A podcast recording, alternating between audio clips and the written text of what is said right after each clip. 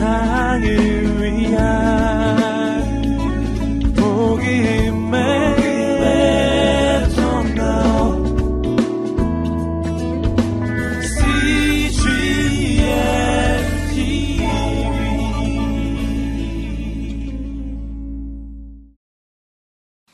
마지막 때, 종말의 때에 대한 대부분의 사람들의 관심은 그 날짜가 언젠가, 또 어디에서, 또 어떻게 예수님이 재림할지에 대해서 집중되어 있습니다.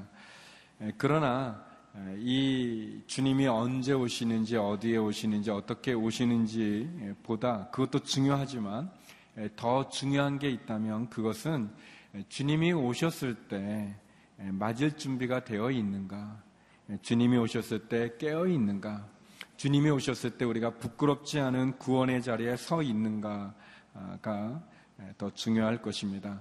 오늘 본문은 예수님께서 무화과 나무의 비유를 통해서 교훈을 통해서 세상의 마지막 때, 이 세상의 마지막 밤이 오게 될 때 어떻게 우리가 준비해야 되는지 또 예수님 다시 오실 때 이 세상의 마지막 종말에 예, 믿음을 가진 성도들은 어떤 태도를 가져야 되는지를 말씀해 주고 있습니다.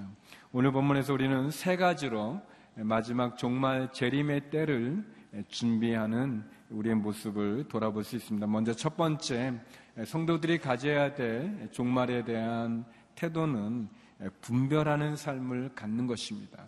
징조와 어, 시대를 분별하는 거죠. 우리 29절에서 31절의 말씀을 다시 한번 읽어보도록 하겠습니다. 함께 읽겠습니다. 시작. 예수께서는 그들에게 비유를 말씀하셨습니다. 무화과 나무와 다른 모든 나무들을 보라. 입이 나면 그것을 보고 여름이 가까이 온 것을 안다. 어, 이와 같이 너희가 이런 일들이 일어나는 것을 보면 하나님 나라가 가까이 온 줄 알라. 예. 예, 마태복음과 마가복음에서 예수님이 비슷한 말씀을 하셨는데 거기는 그냥 무화과 나무만 나오는데 예, 누가복음은 또 무화과 나무와 다른 모든 나무들 그래서 어떻게 보면 예, 이스라엘 사람들 외에 세상의 모든 사람들에게 관련된 말씀을 이렇게 표현하셨습니다. 어, 예수님이 이야기하십니다. 무화과 나무에 잎이 나면 그것을 보고 여름이 가까이 온 줄을 안다. 이와 같이 너희에게 이런 일들이 일어나는 것을 보면 하나님 나라가 가까이 온 줄 알라라고 어, 이야기하십니다. 어, 이스라엘 사람들 유대인들에게서 무화과 나무는 이스라엘의 사계절을 알려주는 어, 아주 정확히 알려주는 그러한 나무입니다. 겨울이 되면 모든 잎이 떨어져서 회색의 앙상한 가지만 남는 무화과 나무. 예, 반면에 여름이 되면 가지가 연해지면서 또 작은 잎과 첫 무화과의 열매를 예, 내놓죠. 예, 그리고 5월에서 10월이 되게 되면 아, 여름이 되게 되어지면 그 잎사귀가 커지고 그리고 두 번째 무화과 나무의 열매를 한 4회 정도에 걸쳐서 맺는다고 합니다. 어, 왜 예수님이 이 종말을 얘기하면서 여름을 언급하시고 또 무화과 나무를 이야기했을까요? 어, 유모세 선교사님이 쓴 열린다 성경 식물 이야기 편에 보게 되면 에, 보통 유대인들은 에, 여름, 여름이라는 그 단어와 이 종말이라는 단어가 에, 시브리 언어가 같은 어원을 갖고 있다고 합니다. 그리고 어, 우리는 이제 사계절을 봄부터 시작하지 않습니까? 봄, 여름, 가을, 겨울 이렇게 겨울이 되면 이제 한 해가 끝나는 걸로 이해하는데 이스라엘 사람들은 이 계절의 시작이 가을부터 시작을 한다고 합니다. 그래서 가을, 겨울, 봄, 여름. 그러니까 여름이 되면 이제 한 해가 끝나는 걸로 보죠. 예, 저희는 이제 1월 1일이 새해 첫날을 지내지만 예, 이스라엘은 6월절 예, 유대력에 따르면 10월이 그들의 10월에 6월절이 처음 시작하는 것이 그들의 새해이기 때문에 가을부터 시작을 합니다. 그래서 가을의 새해를 시작하는 유대인들에게 있어서 사계절의 끝은 여름이 되는 거죠. 그래서 여름이 가까이 왔다는 말은 곧 마지막 종말이 가까이 왔다는 말로 들리는 거죠. 예수님께서는 이런 무화과 나무의 교훈을 통해서 우리들에게 두 가지를 얘기하십니다. 첫 번째는 마지막 때의 징조를 분별하라는 것입니다. 무화과의 잎이 연해지고 잎이 나고 또 열매를 맺게 되면 여름이 온 줄 아는 것처럼 아, 한 해가 끝나는 종말이 온 걸 아는 것처럼 너희는 징조를 통해서 표적을 통해서 분별하라 마지막 때를 분별하라고 이야기하고 있습니다. 시대를 분별하고 징조를 분별하고 하나님의 뜻을 분별하는 거죠. 예수님은 징조가 있으면 반드시 마지막 때가 오기 때문에 마치 무화과에 싹이 나면 여름이 가까이 온 것처럼 그러한 징조들을 너희가 보게 되면 마지막 때 일어나는 징조들을 보게 되면 너희는 시대를 분별하라고 이야기합니다. 두 번째는 시대도 징조도 분별할 뿐만 아니라 그렇게 오는 마지막 때에 대해서 너희 자신도 너희 자신도 분별하라고 이야기합니다. 과연 예수님이 오실 때 부끄럽지 않도록 내가 준비되어 있는가 점검하고 그리고 어, 언제 주님이 오시든 그 주님을 바로 맞을 수 있을 만한 그러한 신앙생활을 하고 있는가 어, 부끄럽지 않은 수치스럽지 않은 구원의 자리에 내가 서 있는가를 돌아보라고 이야기하십니다. 어, 세상의 끝이 오게 되는 그날, 우리의 인생의 마지막이 오게 되는 날, 미리 분별하지 못함으로, 깨닫지 못함으로 후회하고 아쉬워해도 소용이 없다는 거죠. 우리 마태복음 10장 3절에서 예수님 이런 말씀 하셨습니다. 같이 한번 읽어보겠습니다. 시작. 아침에 하늘이 붉고 흐리면 비가 오겠구나 예측한다. 너희가 하늘의 징조는 분간할 줄 알면서 시대의 표적은 분간할지 모르느냐. 예. 아침에 하늘이 붉고 흐리면 비가 오겠구나. 예, 우리가 뭐 달무리 같은 게 보여지면 아 내일은 비가 오겠구나 생각하는 것처럼 그렇게 징조를 표적을 통해 하나님의 마지막 때를 분별할 뿐 아니라 그 마지막에 있는 그때 너희의 믿음이 어떠한지 너희가 수치스럽거나 부끄럽지 않은 구원의 자리에 믿음이 경고히 서 있는지를 분별하라고 이야기합니다. 너희가 날씨는 분별하면서 너희의 신앙을 믿음을 분별하지 못하느냐라고 말씀하십니다. 예, 그렇죠. 마지막 종말에 대해서 우리가 가져야 될 태도는 분별하는 삶입니다. 태도이죠. 두 번째, 오늘 본문은, 어, 그래서 예, 우리의 마지막 때에 대한 성도의 삶의 태도는 준비하는 삶을 가지라고 얘기합니다. 준비하라고 이야기하고 계십니다. 32절에서 우리 34절까지의 말씀 같이 한번 읽어보겠습니다. 시작. 내가 진실로 너희에게 말한다.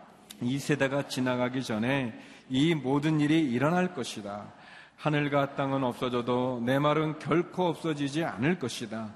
너희는 스스로 주의해서 방탕함과 술 취함과 생활의 염려로 너희 마음이 짓눌리지 않게 하라.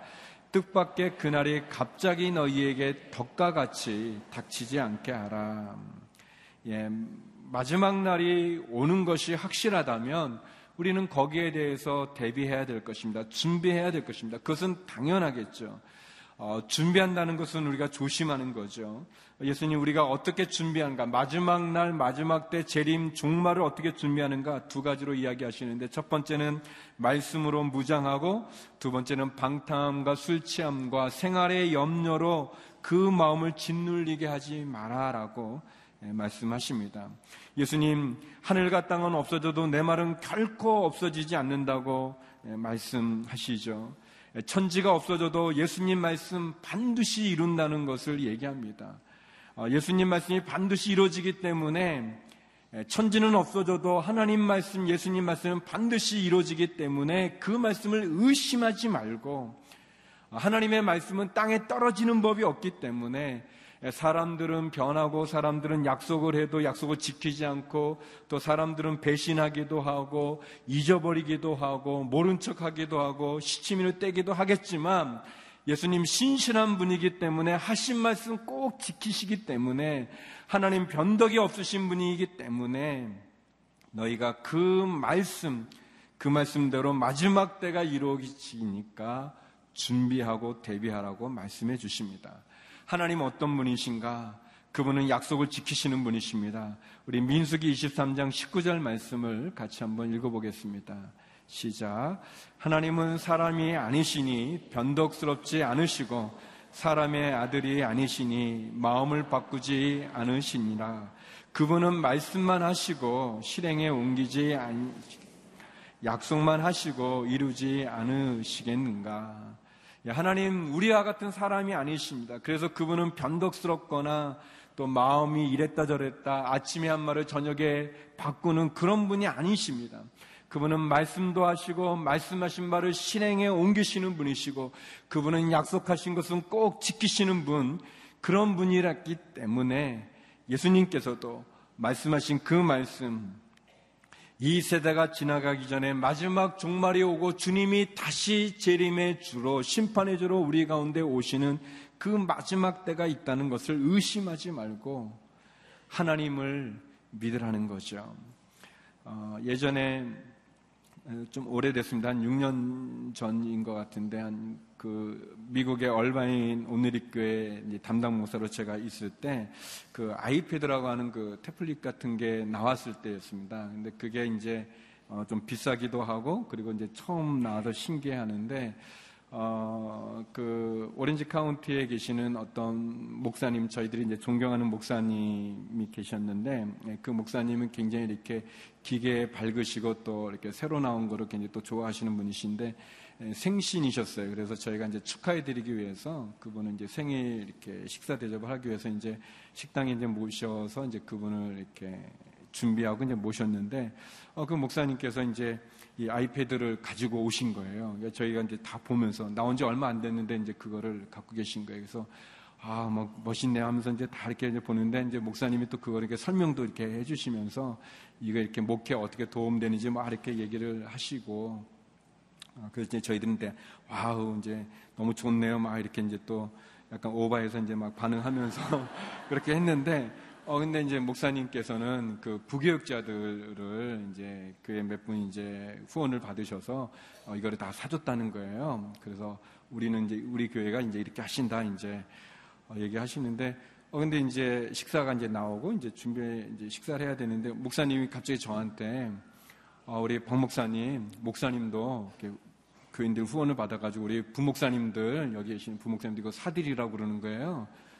근데 저는 뭐 후원도 잘 못 받고 또 어렵고 또 그게 별로 갖고 싶은 마음도 없고 아 그래가지고 아 그게 또 비싸거든요. 그게 처음 나올 때 비쌌거든요. 그래서 아유 뭐 제가 의논해 보겠습니다. 아니 의논하지 말고 사드리라고 그래서 아, 제가 그러면 알아보겠습니다. 아니 알아보지 말고 사드리를 답을 하라고 계속 근데 이제 식사기도 하고 밥은 먹어야 되는데 식사를 하셔야 되는데 이제 선생님이 계속 그러시는 거예요. 그래가지고 아, 너무 난처하고 계속 이렇게 뭐 제가 어떻게 말을 하든 뭐 다뭐 뭐 이렇게 나중에 그럼 얘기할 거면 지금 얘기하라고 그러면 막 이렇게 그냥 어떻게 얘기해도 그냥 다 막 하면서 저렇게 이렇게 몰아 붙이시면서 이제 꼭 지금 약속하라고 그러는 거예요.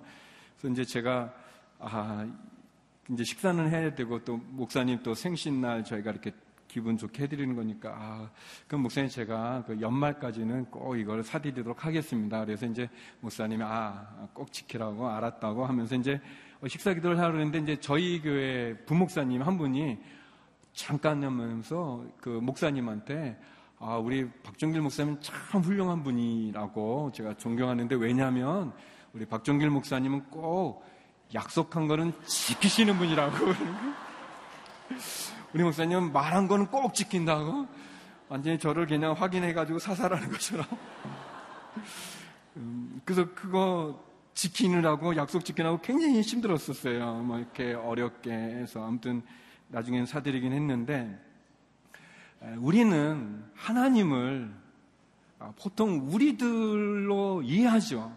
그러니까 내 수준으로 하나님을 이해하고 내 생각으로 내 경험으로 하니까 우리는 막 잊어버리지 않습니까? 어, 우리는 말했던 것도 잊어버리니까 하나님도 그럴 줄 알고 또 우리는 막 약속했다가 약속을 지키지 않으니까 하나님도 마치 그런 분처럼 생각하지만 오늘 성경은 주님은 분명히 얘기하죠. 하나님은 약속하신 말씀하신 것을 지키신다는 거예요.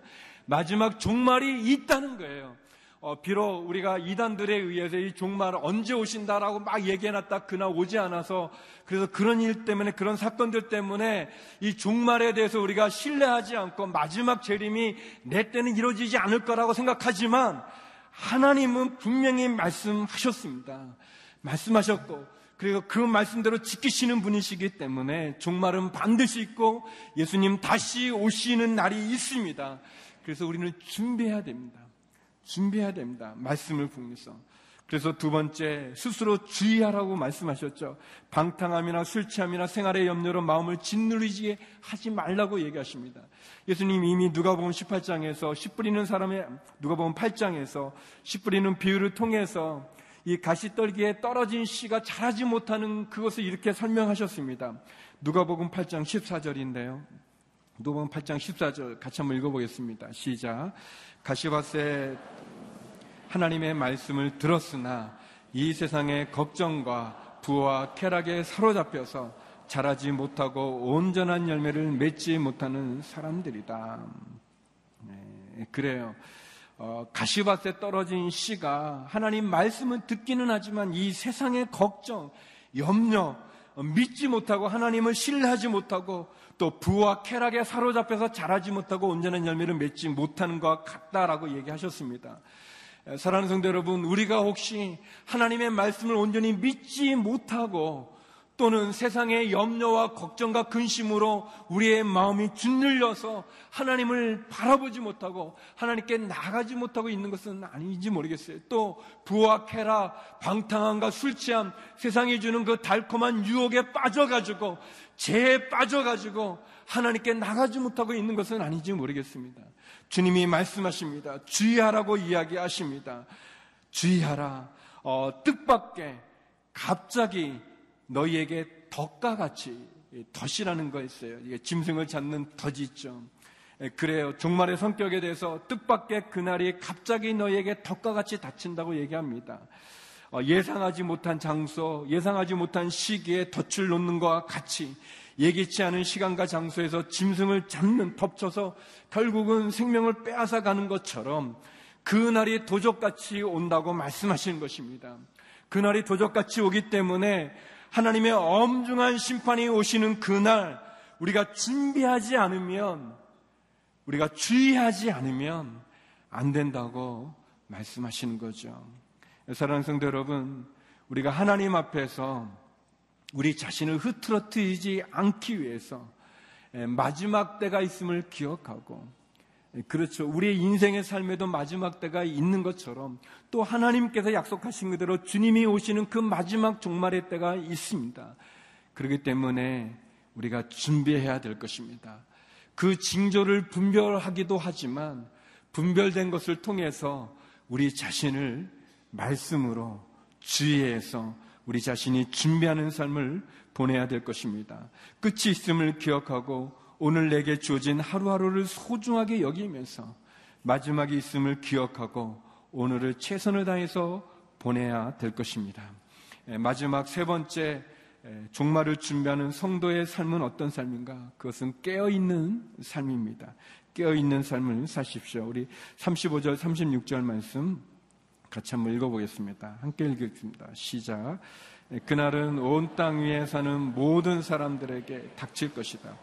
그러므로 너희는 앞으로 일어날 이 모든 일을 피하고 또 인자 앞에 설 수 있도록 기도하면서 항상 깨어 있으라.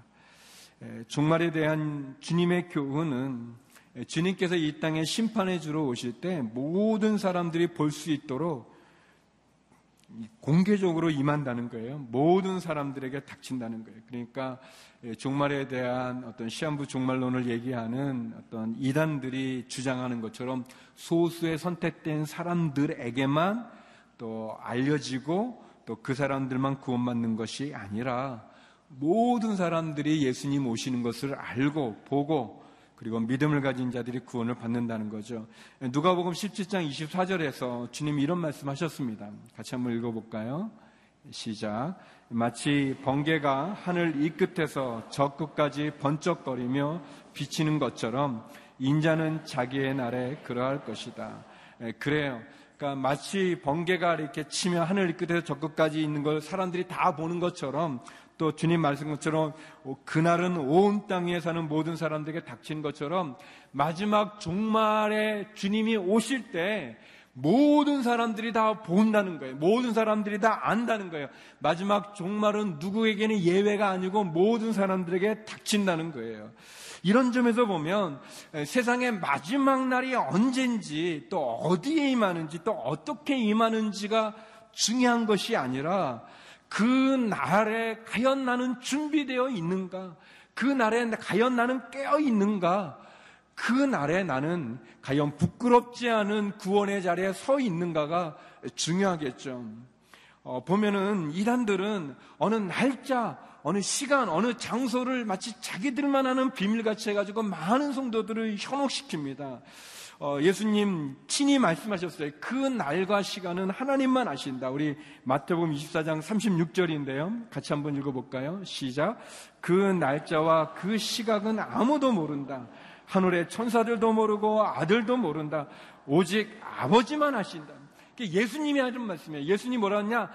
아버지만 안다. 하나님만 그 날짜와 시간을 안다는 거예요. 예수님도 모르고 천사도 모른다는 거예요. 여러분, 하나님만 아시겠다는 걸 왜 굳이 우리가 알려고 그렇게 막 합니까?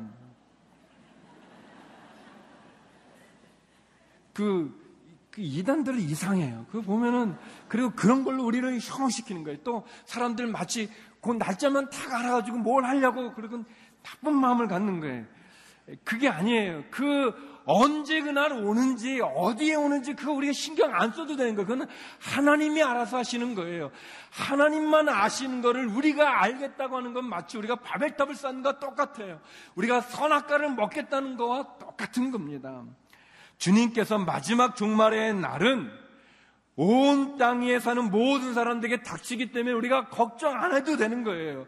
번개가 칠 때 모두 아는 것처럼 그 징조와 시대를 분별하고 준비하고 깨어 있는가를 우리가 주의해야지. 그 날짜가 언제인지 어디에 주님이 오시는지를 우리가 신경 쓰는 것은 어리석은 거죠. 그래서 주님 두 가지를 얘기합니다. 말세에 일어나는 심판과 멸망의 모든 것을 피하라 그랬어요. 그 말세에 일어나는 그 고통의 그 심판의 그 멸망, 그 멸망당한 그것을 피해야 되지 않습니까? 어떻게 피합니까? 믿음을 지켜야죠.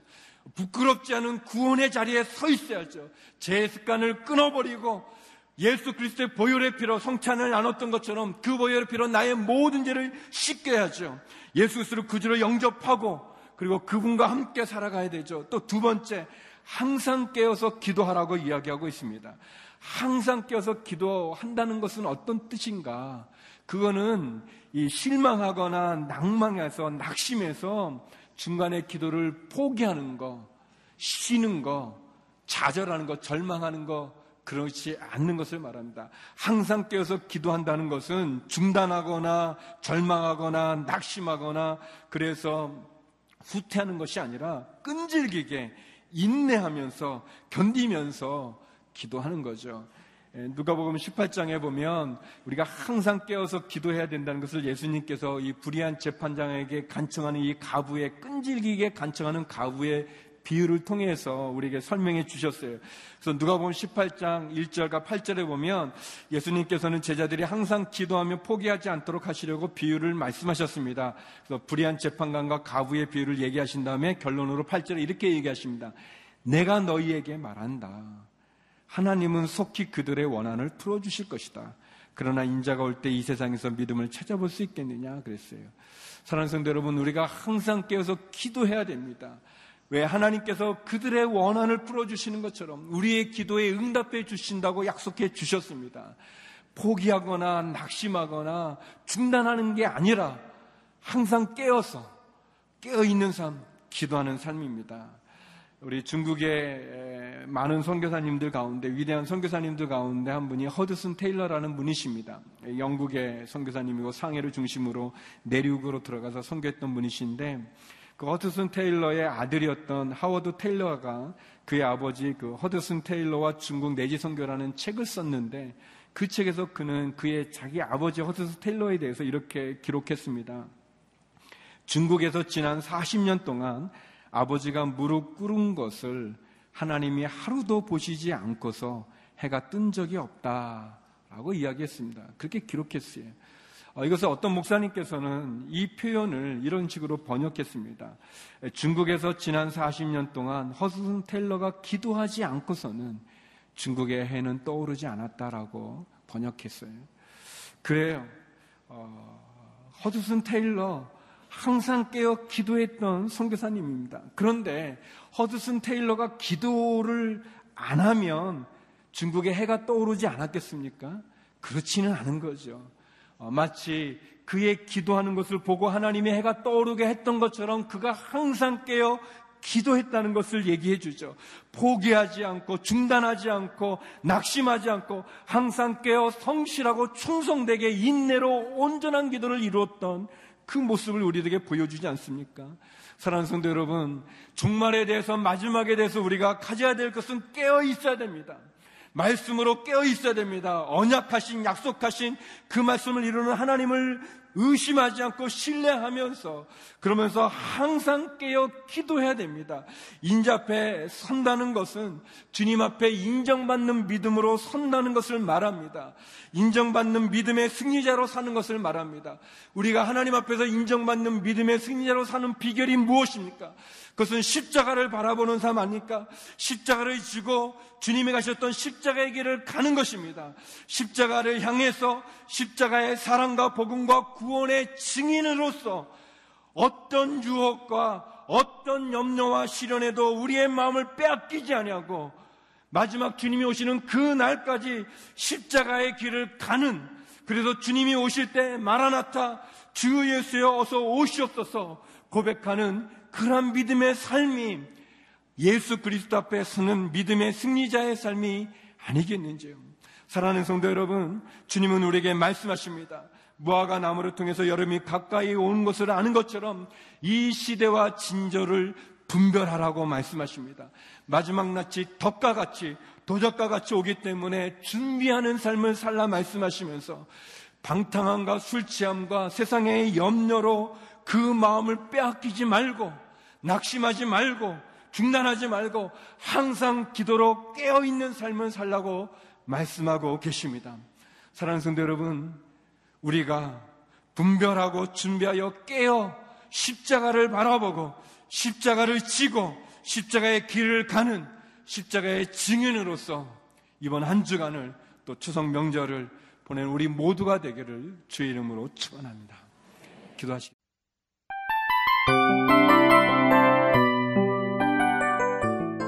이 프로그램은 청취자 여러분의 소중한 후원으로 제작됩니다.